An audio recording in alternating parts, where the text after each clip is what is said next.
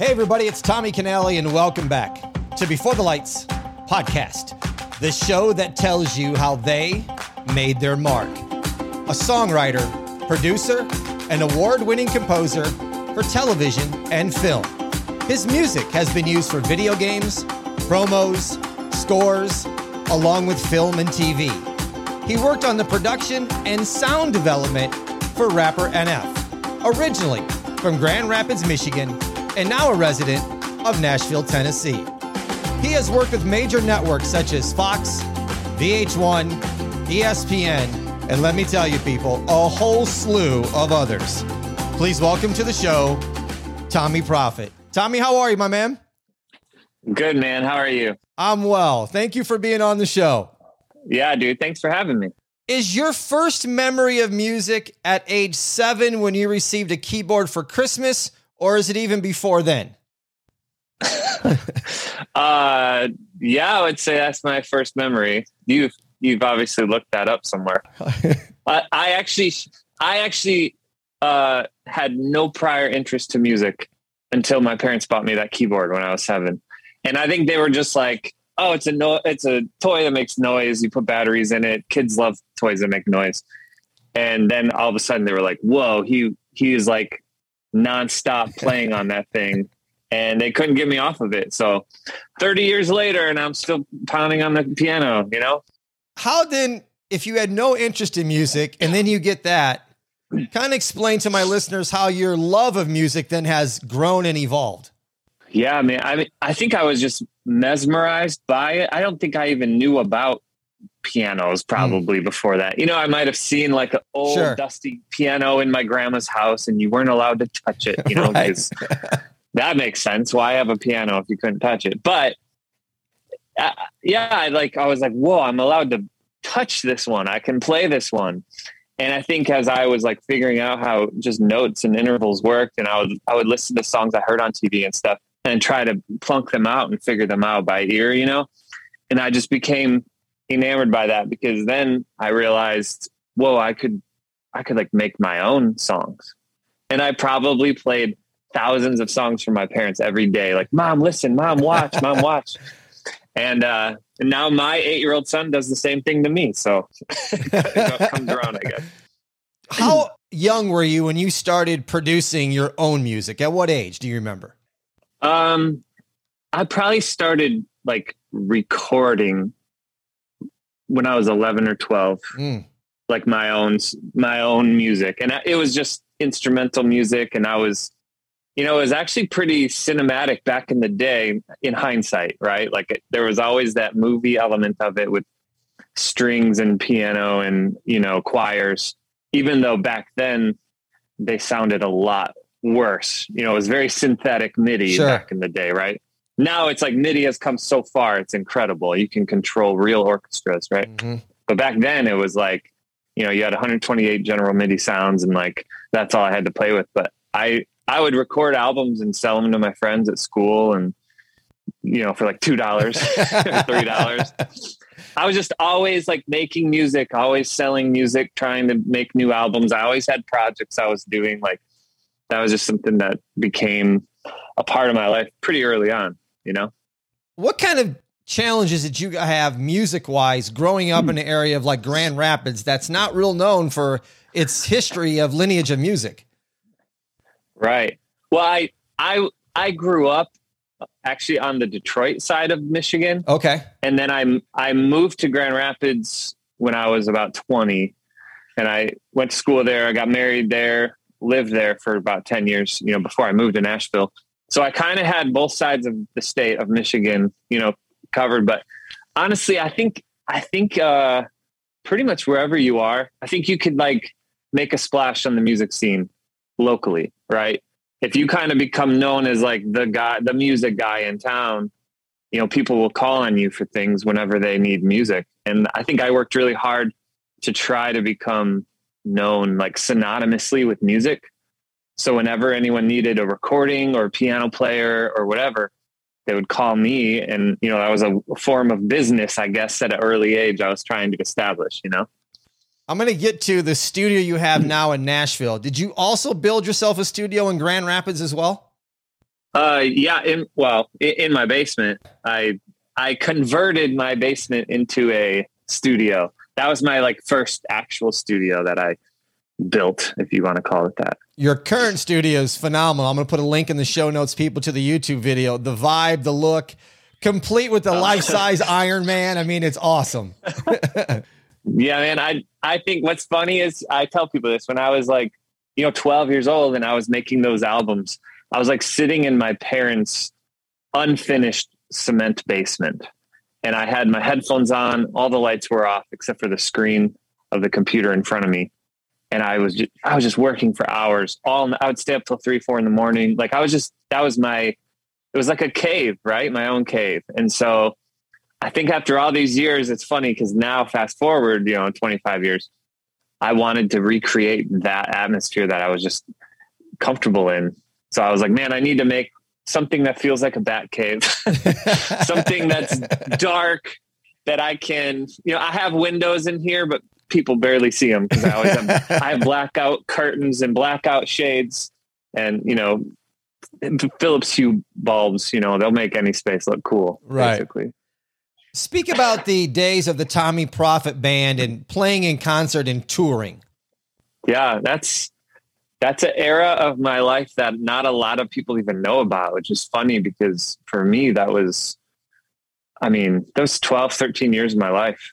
I mean, we were traveling and touring all over the country, playing over 100 times a year at all kinds of different places and uh, recording albums. You know, we would drive around in a 15 passenger van, pull a trailer of sound equipment, eat Little Caesars pizza, sleep in the in the van. Like it was that kind of, you know, right. roughing it, like passionate, like just young guys, like wanting to, you know, make something happen. And we did that for so long and it was a blast. And then, you know, once you turn 30 and you start having kids, you know, I sleep on the floor in a van now. It's like it would take me three weeks to recover from that. You know what I mean? right. And the the Little Caesars diet is great in your 20s, not so great in your 30s. Correct. Just kind of, you know, that was a natural progression. I think I, in hindsight, again, like the band thing, I loved it at the time, but I realized that my first love really was all along like the producing of it. Like I would produce music to then go and share, and I would produce videos to go and share. And it was always about that production stage in the studio that was like propelled by playing out. But that's like, that was my home. That was like my first love, you know? So mm-hmm. I'm very thankful that now I get to just kind of only do that. And I don't have to leave and be on the road and travel and be away from my family. You know, I have three kids now. So it's nice to just go up 12 steps to work and then come down and, and be around more, you know? Right. Was Faking Love your debut as a solo recording artist? Yeah. You know, in this, I'll call it the new era, right? Like mm-hmm. I, I had albums before as an artist. And then when I switched to being a producer, I did, I do all kinds of cinematic music for TV and film, you know, like you mentioned, but like, I think my label and publisher, they were all like, what if we did something that's still your sound and cinematic, but it's a little more like mainstream, more like music, something that'd work on the radio, not something for like a movie trailer, right? Like an actual song. So that's what that was um, a debut of, and and then COVID hit and kind of messed with some plans. But I think my plan is to eventually do more albums of music like that with different featured artists singing on it.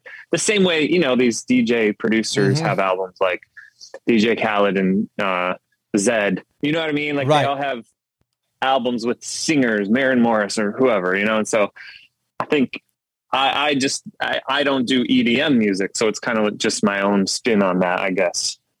2012, you did the parody of Sexy and You Know It, and you called it Pregnant and I Know It with your wife, Angela. Your daughter, McKinley, what does she think of that now, seeing that? What does she have to be now? 9, 10 by now? She just turned 10. Yes, that video was hilarious. Because back in the when that actually hit, man, that was like before, you know, all these parody videos would go viral on Facebook and YouTube and stuff. Like it was like one of the first ones. So it was kind of nuts for us. We just did like I was doing all kinds of funny videos, and that one for whatever reason took off, and we were on all the local news stations in Grand Rapids and Good Morning America like talked about it. It was like really insane. And my poor wife, like she never wants to be on video because it's like she's just really introverted and doesn't like, you know, the spotlight. and so that the one time she agrees to be on video, of course, she's like dancing on national television right. with a pregnant belly. And all of her friends back from high school, they're all texting her like, Angela, is that you? Like it was like horrifying for her, but she was a good sport. I mean, she thinks it's hilarious, you know. What's your daughter think of it these days? um, I don't know. I feel like I don't know. I, I feel like they're not my kids. They, they just watch it and they just think, oh, that's silly. But I don't think they realized like that it was this big thing for you know what I mean mm-hmm. for mom to do, and it was on TV. I don't think they really realize it. Tommee, was your break from music to movie trailers in 2014 after signing with Capitol and then going to that TV film songwriting camp? Was that what kicked it all off for you? That was it. Actually, yeah, I signed I signed with Capitol as a writer with um, Nate, who you know is the artist NF. We were just buddies from Michigan. Uh, we we did some work together that got him signed, and then they kind of signed me along, you know, as well and they were just kind of putting me in a bunch of rooms with different writers and artists and be like what's your strengths? What what's your weaknesses? You know figuring me out as a musician and a writer so they could pair me with the best you know mm-hmm. sessions. And randomly one day man they were just like hey man you want to write for this tv film camp we have going? Like where you get to write for t- movie trailers. And that was like my dream come true and they they didn't know it when they offered it. And so i just like dove in and made a song and it landed in a Will Smith trailer a couple months later. And that was so addicting, I think, for me, because that was my dream to see my music in a trailer. So I just pretty much poured all my energy into that ever since. It was kind of something like I always knew I wanted to do that. I just didn't know those doors would open. Mm. So as soon as I got the chance, it was like, I want this door to stay open. I'm going to, you know, full steam ahead here. And so, yeah, dude, that's been that was probably that's probably been the most exciting, like huge blessing for me in my career is just having that door open and getting to make music for that genre, I guess you could say, you know. Was your first placement in TV Scream, the TV series? Is that the first one you had for television? Um actually no. I think online it says that. Uh my first placement ever actually was it was you know the show Quantico that was on ABC. Oh yeah. Me and uh, a guy named Sam Tinnesz, we wrote a song called Glass Heart, and it was our first. That was during that first TV film camp as well. Um, we did a song, and then actually five days later, it got placed in the promo for that new show Quantico. This was like before Quantico came out, so it was like the new summer you know, show that they were promoting, and it aired during the NBA Finals, which was exciting for me because I watched the NBA, and it ran for like three or four months promoting that show, and so I kind of got to see that side of it, like the TV show promo and this movie trailer, all within you know a couple months, and it was just yeah, it was super cool and fun for me to experience that, you know. Where did the idea come from for you decide to do the cover of Linkin Park's track in the end that you have purely got over what 50 billion streams worldwide. the song, if, people, if you haven't heard this song, A, I don't know where you've been. And B, I got to tell you, that song for me is addicting. I get onto that, Tommee, and it'll go on repeat. It's just something the way you did. But where did that idea come from? Oh man, that that is crazy. That's one of the craziest, most unexplainable stories of you know my whole life really as far as why did that do a thing and not other things you know what i mean? Like mm-hmm. you can't plan. But here's honestly here's a story that not a lot of people know. Remember when they did a, a power rangers movie yeah. 4 or five years ago? It was a live action power rangers movie. And they asked people to make 90s covers for that movie just for the trailer. And and I was thinking about it. I was like, man, I've always loved that in the end song, like by Linkin Park. I'm like, what if I did like a trailer version of it? and I actually originally did that version or that song with NF. We oh. did a version of in the in the end, and then it didn't make the trailer for Power Rangers. And I was like, "Hey, I, I want to kind of put this out," and he was like, "Well, I don't know if I want to put this out." I was like, "Hey, I'll just put someone else on it if you don't mind." He's like, "Yeah, just get someone." So I called my friend Fleurie. She sang the chorus, and then my friend Justin, who is uh, Jung Youth, is his name. He recorded, you know, uh, the rap verses on it, and then it went nuts instantly, like this movie trailer version. But then here's the other part of it. A few months later, maybe six months later, this kid from I think he's from Russia. Uh, his name's you know Mellen Gi is his remixer name, I guess. He took the song like our master and he put hip hop drums over Fleurie's chorus. And then that version also took off and went crazy. It went nuts online. It went super viral around the world. And so those two versions just kind of they live separate but together in a way. And that kid, you know, he was 17 years old, Mellen Gi at the time or something like that. Hadn't really done anything in music. You know, he was probably a kid in his basement like I was, you know, mm-hmm. and that thing just took off like crazy. And especially that remix that we didn't ask him to even do that. You know what I mean? He just kind of did it. But since it was our master, you know, it was kind of like, okay, well, we need to figure out a way to share this like right. new master that you created and just put online. Right. So we kind of, you know, we figured all that out, but now it's gone on. And like you said, it has 57 billion something around the world or whatever. like that's, I don't know how to comprehend that number even. It's just, you just say it and it means nothing now. You know what I mean? It's crazy. I uh, played a clip this past weekend for my niece. She was asking me who I was getting ready to have in the show, and I mentioned your name. And she said, Do I know him? And I said, Well, I'll guarantee you know this song. So I hit play, and she took my phone and she goes, hmm. Oh, that's on TikTok. That's everywhere. So I know that's a, it's one of the biggest songs on TikTok ever now. And I'm like, What is happening? Because I think of the 57 billion, oh, close to 50 billion of that is TikTok. Wow. Know? And it's 7 billion on other streaming platforms. You know what I mean? But like, yeah, it's just so bizarre to me that something would just take off like that on online or re- Instagram reels and TikTok and all that, you know? You've talked a couple times about NF. Talk about how you guys became friends, collaborated. Mm how your friendships evolved. His first four LPs debuted at number one the Billboard Christian album chart, which is unbelievable. Yeah, well, you know, we were we got his he had a friend that was I think his friend was in high school. Um that randomly emailed me his independent album that he recorded up in Gladwin, Michigan. And I think he just it was like a cold email, like just hey, you do music and you're in Michigan, listen to my friend, right? It wasn't like, you know, anything more than that.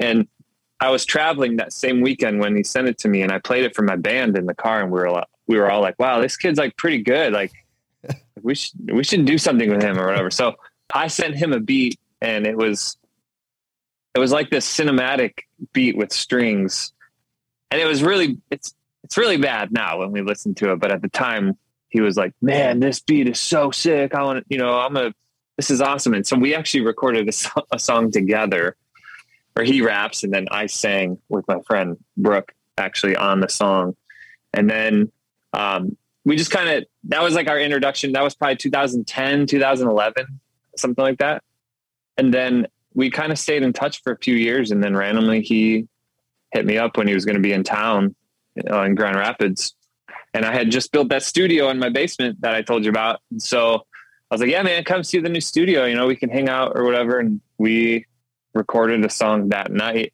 And that the song we recorded that night was called Wake Up, which was the song that led to him getting signed. And that ended up being on his first album as well. So it was kind of, I don't know, he he's just this super loyal guy who has a small circle, right, that works with him. And he just was adamant about continuing to work with me to the label after he got signed, which I wasn't expecting. Really. I was like, I kind of viewed it as like, oh, I'm happy for my friend. I'm passing him off now to the music industry. Go and do great things. Mm-hmm. And I just didn't see my, I just didn't, I didn't even see myself being a part of that journey. Like I maybe ignorance or whatever, but he was like, no, man, like I want, I want us to keep working together. We work well together. And, you know, we ended up really figuring out his sound over the next two or three albums. And, you know, now, now he has, you know, five full albums, you know, we're always working on more music together. So it's, it's been an awesome journey, you know, watching your friend, you know, he's now become one of my best friends in my entire life. He's like family, you know what I mean? I, I, I'm, I joke about this, but I'm actually like, it's actually true. I see him more than I see my wife. Like I spend more time with him just because it's like, man, for months, sometimes it's every day, all day long. We're working in the studio. And then, you know what I mean? Like I come down and have dinner and go to bed. It's like, I see Nate more than I see my wife, Angela a lot of times, you know? Well, the partnership is obviously working and still working. So I can see why he still wants to collaborate with you and you with him. So hopefully it continues to grow yeah. and keep going. You've spoke a few times about cinematic and you have six volumes of cinematic songs. Again, over 50 billion global lifetime streams. Where did this creativity to make these big sounds and big music come from? I don't know. I mean, I I'm really influenced by you know late 90s early 2000s movie scores that i used to listen to in my car driving to school like i would i would listen to like you know the gone in 60 seconds hmm. soundtrack and the deep blue sea soundtrack and then like transformers with steve jablonsky and um, trevor trevor rabin those guys like this was like before really Hans Zimmer was like known as he is now, really, you know?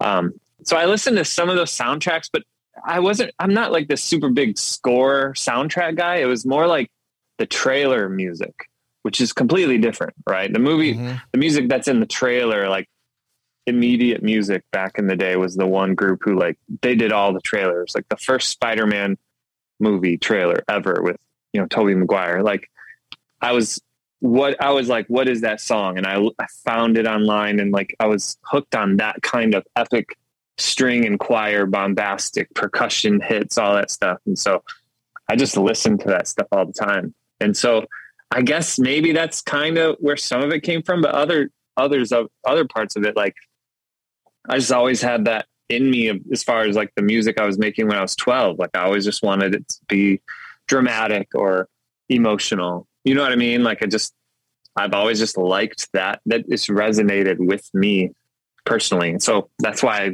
I, I make it now because I enjoy it. you know, it's one of those things where you listen to it and then you want to listen to it again and turn it up because you need to increase the volume to get the full effect. yes. especially if I'm in my car. If I'm in my car, I got to turn it up. I would. It's so funny you say that because I always wish I could tell everyone like this music, these albums, these cinematics, you know, volumes or whatever, like all of this music is meant to be listened to loud. Mm. And I mm-hmm. wish I could like put that, you know, you, back in the day, you could put that on, on the inside of the packaging of the cover of the CD or whatever. Now it's like, you know, it's all digital. So I don't know. You put it in the title track of the song in parentheses, listen loud at the end of it. right. You know, you definitely like, need I wish to. everyone listen at full volume. That's how you, that's how you feel that kind of music. It's not background music. No, 100% you got to feel it. this is my story. No symptoms to being diagnosed with colon cancer, which led to four surgeries and a 50 50 survival rate. It then spread to my liver, in which only 3% are caught in time. Now, a 1% chance it ever comes back. And I'm on the road to inspiring everyone because you have three choices live, die, or fight. Bernie Siegel said, No matter what the statistics say, there's always a way. To book me, Tommy Canale, to speak to your event or group, go to TommyCanale.com. That's Tommy Canale com and get ready to be inspired to inspire others because you're one day away from changing your life. Tommee, the song that you did, The Warriors, with Stephen Malcolm, has been in the Challenge, Titan Games, and All American. Can you talk about the creativity you did on that song? Yeah, me and Stephen Malcolm are both Golden State Warriors fans. And so we were like, hey, we should make a song that could maybe be used in like the playoffs or something for the Warriors. And it never was, but it was that's the that's what I like about this stuff. It's like you never know where it's going to go or where it could be used. And it could be used more than once in different things. And so even though it wasn't used specifically for the Golden State Warriors, it was used, you know, in those shows that you talked about. And it's it's actually I think it I think it was just used this past weekend in a UFC promo as well. So like, you know, that the song's just kind of, you know, that song is probably four years old and then randomly someone will want to use it in some trailer or promo that you're not expecting, you know what I mean? So that's what's, that's what's fun about it. But that's, that's where that came from. We specifically were like, let's go on the nose with it and actually call it Warriors. You know what I mean? Um, so that was, that was a super fun one to write. Great track. I love it. How long were you working on the 2020 release of The Birth of a King LP with tracks that include Oh Holy Night, What Child Is This, and Oh Come, Oh Come Emmanuel? Yeah. Well, that album took me six months to make it, to like record it. But I had wanted, I've, I've wanted to make a big Christmas album since 2005. Mm. It literally was on my list for 15 years. And it's actually like not wow. an exaggeration. Like actually 2005 is when I was like, I had these ideas. And actually one of the songs on there, I, I arranged back in 2005. So like that was the first one. And I was like, man, and over the years I wrote little courses and little parts. And I knew that someday, you know, I'd figure it all out, you know, and it would all come together. And I didn't know exactly what it would look like, you know, but then I actually tried to start that album every year since 2013. and I just never, I never had time. I always had too much on my plate and it would come to like November and I'd be like, oh, it's, well, it's too late now. I'll, I'll do it next year. So for seven years, I said, I'll do it next year. I'll do it next year. And then finally, it actually took like a worldwide quarantine for me to have time to myself where no one was coming in. You know what I mean? Like that's what happened. COVID hit. Everyone was like 30 days, no one's leaving the house. That was probably March or something like right, that. Right, it was. So I was like, I'm going to start that Christmas album and I'm going to do it this month. That's what I thought. And then it turned into a much larger thing where, you know, it ended up being a six month project with 17 different artist collaborations. And that was probably my favorite project I've ever worked on in my life probably always will be just because a 15 year buildup, like there's right. nothing else brewing now like that, where, you know, for 10 years I've been dreaming of something and maybe I'll get to it in another five or 10. Like that was the one big thing I wanted to do. It's really good. It's another LP. Listeners, when you go click on it, increase your volume a little bit and it'll resonate with you some more. Matter of fact, just increase the volume on any of the music that of Tommee's that you play. yes, thank you. Finally. The song that you did in 2021, Silent Night with Fleurie, did that was that was that a holdover from the album or you just didn't have room to put it on or did come the idea come back to you later? No, that is that's on the album from 2020. We just did a music video the year after. Okay. So my my plan, you know, because Christmas music, it's so weird, man. Like the the listening window for Christmas is so small right? It's short, I should say, but then it comes back every year. And so, um, my plan with that album is to just keep growing that story. So I released it in 2020 with two music videos. And then last year, uh, 2021, we did three music videos.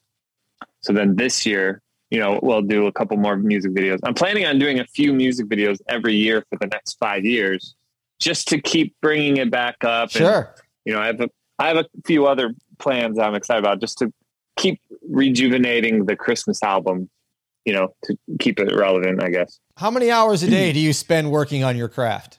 Between 10 and 12. I thought you were going to say 14, 15, 16 hours a day. I, I, I used to. Currently, I finally, uh, I finally know what's, you know, I've, I've found balance, I should say, for the first time in my life, which feels good. I'm, I'm shocked to hear myself say this. Years ago, I would not think this would be possible. but yeah, like I think, you know, I have a family. Like I eat dinner with my family every night. Awesome. Get my kids down for bed every single night. Uh, I don't work weekends hardly ever now. You know, I used to though. Like you know, when we were traveling in the band, I was gone almost every weekend of the year and all summer long, and then recording all night after my other jobs or whatever I was balancing and juggling at the time. So I feel like I I really wanted to learn, you know, a good balance of still. I mean, ten to twelve hours Monday through Friday, still enough time for me to get it out, right. whatever I have, you sure. know, to get out. But to also like respect family time and my wife and my marriage and like just, you know, balance overall. Get get enough sleep for the first time in my life as well, you know. You have over 250 sync placements in movie trailers, TV promos, video games, every major network plus ESPN, NBA, NFL, NHL, MLB, NCAA, NASCAR, Netflix, Hulu, Mountain Dew, Under Armour, Nike, and then shows like Prison Break and 24, movies like The Rookie, Hunger Games, and the list is so long. Is that surreal to you? I mean, when you put it like that, yeah, I, it is weird. Like, I don't, you know, they happen one at a time. So, you know, I don't really see that full list all the time, you know, but, um, yeah, I think it is. Like to this day, I'm being genuine right now. Like to this day, the most exciting thing for me as far as as a creative in the music industry is getting those emails that say this show or this movie wants to use the song in this promo or this trailer and it airs on this date and like watching how these different places use those songs like that's still more exciting to me than a number one Billboard album or a number one top 40 radio song. Like those are just never things that I actually like set out to to accomplish as goals, you know, or to to achieve. Like those just kind of happened. so I'm thankful for those, but like really my goal and my my dream was the the TV and film thing, which is, you know, I'm just super grateful for that. You know what I mean?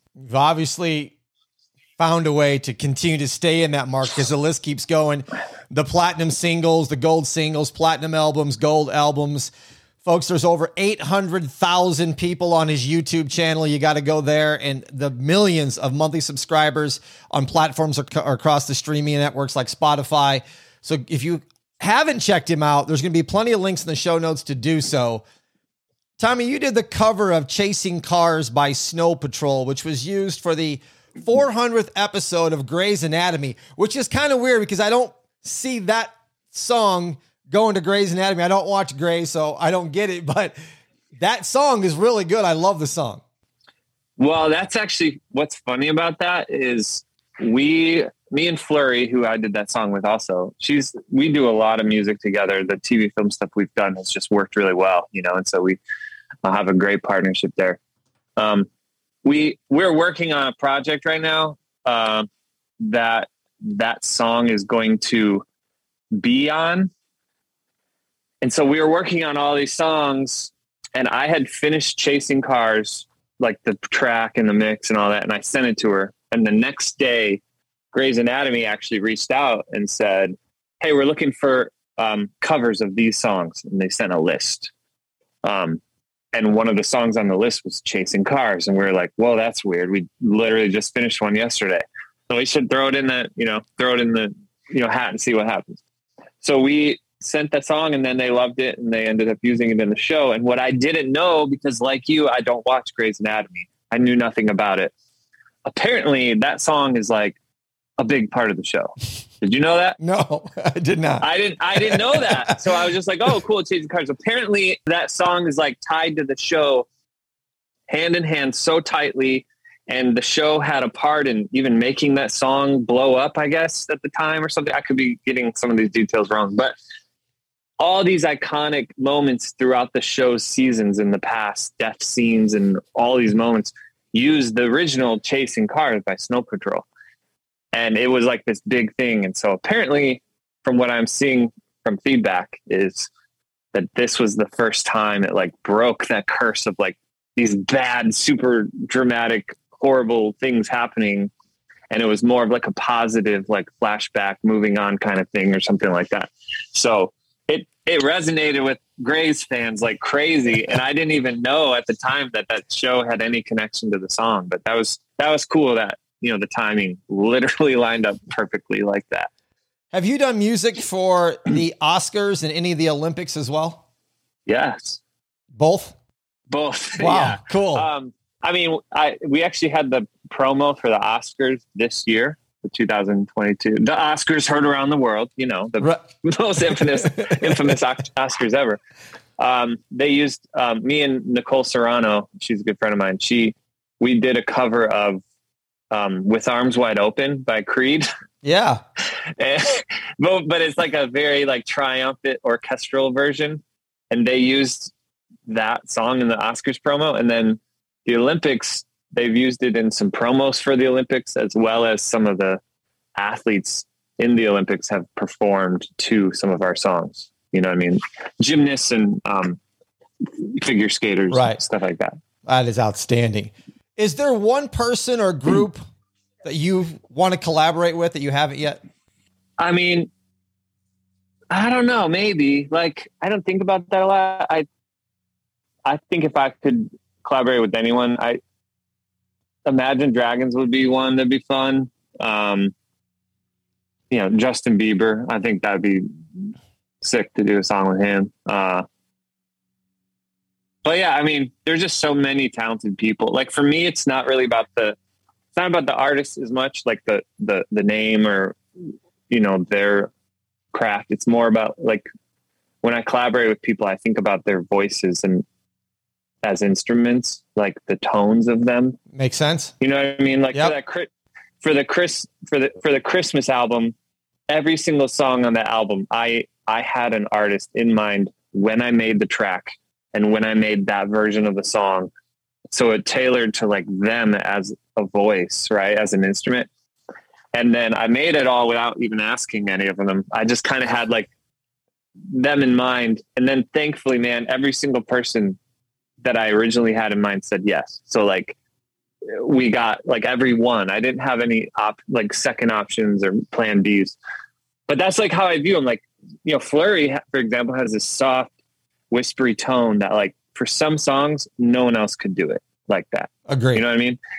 And then other people, you know, these guys with these super high tenor voices and they're soaring and like they make that song because of their tone and the music and like the way it all goes together. So like creating those moments, it's really like I'm I really specifically pick out voices based on, you know, even if someone's just a good singer, but like I wouldn't know what to do with that voice, maybe. You know what I mean? Like so I I get ideas when I hear people's voices. And actually I've been getting more more ideas from people on like TikTok and Instagram. You know, there's so many musicians doing their thing now. Mm-hmm. I've reached out to a couple of them and we're going to collab on some stuff. And like, I hear these, some of them are like young kids at home that are so talented. They're so freaking good. And I hear their voice and I instantly think of a, a cover idea or a song idea or something. And I'm like, man, we should collaborate on something because I hear it as soon as I hear their voice. You know what I mean? So that's, that's what excites me I think the most is when I hear their voices. Is it fair to say then, by just what you said, that you may have a small addiction to sound libraries? You've heard that somewhere, I'm sure, because I say that in almost every interview. I always say sound libraries is that's my chronic addiction in life. Is just, but man, like I'll tell you, like I go through so many sounds, and like that's what inspires me. Also, you know, on the track side, the music side, like going through new sounds and hearing something that will depict how I play or what melody I come up with based on the sounds. You know what I mean? So there was one thing I would tell people to invest in, it'd, it'd be sounds, sound libraries. Do you hear something or get a creative idea and go, I have that from 10 years ago or five years ago. I think this might work. I, I honestly don't really keep tracks around that long. Okay. You know what I mean? I usually use something or I just know I probably won't use this because because chances are what I make now is not what I would have made five years ago. You know what I mean? Which is not what I make now won't be what I'm making in five years. Like just little, even little tweaks that other people wouldn't notice, but I would maybe. So yeah, I think I. It's really hard to get inspired on something that's so old track wise for me. You know what I mean? Mm-hmm. Like I, I feel like once I once I'm making a track, I need to do something with it now or revisiting it is just going to be kind of dreadful. just that's just the way I am though. From talking to you, you can hear the amount of love you have for your job, the amount of fun that you have doing what you do. But can you ever imagine not doing what you're doing? No. I think no. no, not at all. I think I think that's why I was so passionate about it all those years and like sleeping in the van and eating the pizza and you know me and my wife like man we were so poor and like you know I tell this story too like we used to um we used to wash our clothes in the bathtub to save quarters at the laundromat like we were just super like like super strict on our budget, no extra money. But I was like going off and I had this big dream, and you know, my wife is just unbelievably amazing and supportive. And like, I remember one time she asked me, like, "Is this like, you know, is this going somewhere? Because this is really, you know." She was nice about it. She was like, "This is like tough, and we're in it, and we're doing it, but like." How long are we going to do this? Like, is it going somewhere? Is it heading somewhere? What's the plan? And I was like, I promise you, like I have, I have a plan like this, you know, just give it some time. Like, uh, you know, it's not, we're not always going to do our laundry in the bathtub. I promise, you know what I mean? And so, yeah, I just, I could not do anything else. Like I wouldn't be able to, you know, I, I just, since I was a kid, like, you, you know, when I was seven, I got that keyboard. Like I just instantly like became so addicted to it. That's all I could ever see myself doing. And I think I would just it's my purpose. I feel like I would feel just, you know, completely dead inside. You know, that's like who I am is like creating this stuff. And um, now I also realize a lot of people feel that way and don't have the opportunity to do that. And so every day I have a, a buddy of mine, his really good friend, his name's Daniel St. Black. He's an artist as well. And he tells me that his motto in life is um, entitled to nothing and grateful for everything. And I'm like, man, like that's, I've adopted that as well. Cause I'm like, that's how, that's like what I've been trying to say. And you so eloquently put it in six words concisely. Like nothing is owed to us. Like some people are super talented and work really hard and the doors just don't open, you know? And so we're just grateful for every single opportunity we get. It could be taken away just as as much as it was given, and so we're just grateful and humble about you know every single TV placement or song on the radio, whatever it is. Like celebrate those moments and just be grateful for them because they're not guaranteed and they won't last forever. You know what I mean? Mm-hmm. Listeners, go to the show notes. I'm going to put a link to his website, tommeeprofitt.com. It's T O M M E E P R O F I T T dot com. Check out his merch. Also, go check out how I made videos section. And once you get on there, click around, you'll enjoy the website. Let's wrap up the show with this. Outside of music, what else is there in your life besides your family? I understand you may you have a, a love of magic as well, but what else do you have that you enjoy besides music? Oh man, magic. That's funny. I dude, I used to be almost as passionate about street magic as I am music. back when I was, you know, probably like late '90s when David Blaine was really coming on the scene. Mm. You hmm. know what I mean? Doing okay. specials like card street magic. But honestly, like besides music, like I'm like I just love watching movies. I love going to the movie theater. So okay. I'm I'm basically always in a dark room is what I'm trying to say. I go from one dark place to another. I'm very much indoorsy, as you would say. Um, I don't see the sun often. I love watching movies, being inspired by that. Um, I've been reading more lately, which has really been fun for me. I don't have tons of time to read, but I'll just read a chapter at night or something of a book or, you know, doing whatever. And that's pretty much it. Like I, I feel like I'm keeping it more simple these days, whittling down, you know what I mean? Maybe that's just what happens when you get older or I don't know. I mean, but I just, I like, I just like a few things that bring me lots of joy. Awesome. Well, thank you so much for taking time out of your work week and your schedule and coming on the show, man. I really appreciate this. Yeah, no, it's been a blast. Appreciate you having me. Listeners, go follow me on Instagram at Before the Lights podcast and go to the website beforethelightspod.com. That's beforethelightspod.com. Click on the bundles tab to get yourself those bundles of the extra five. Thank you for listening to Before the Lights. I'm Tommy canali And until next time, everybody, I salute a chin chin.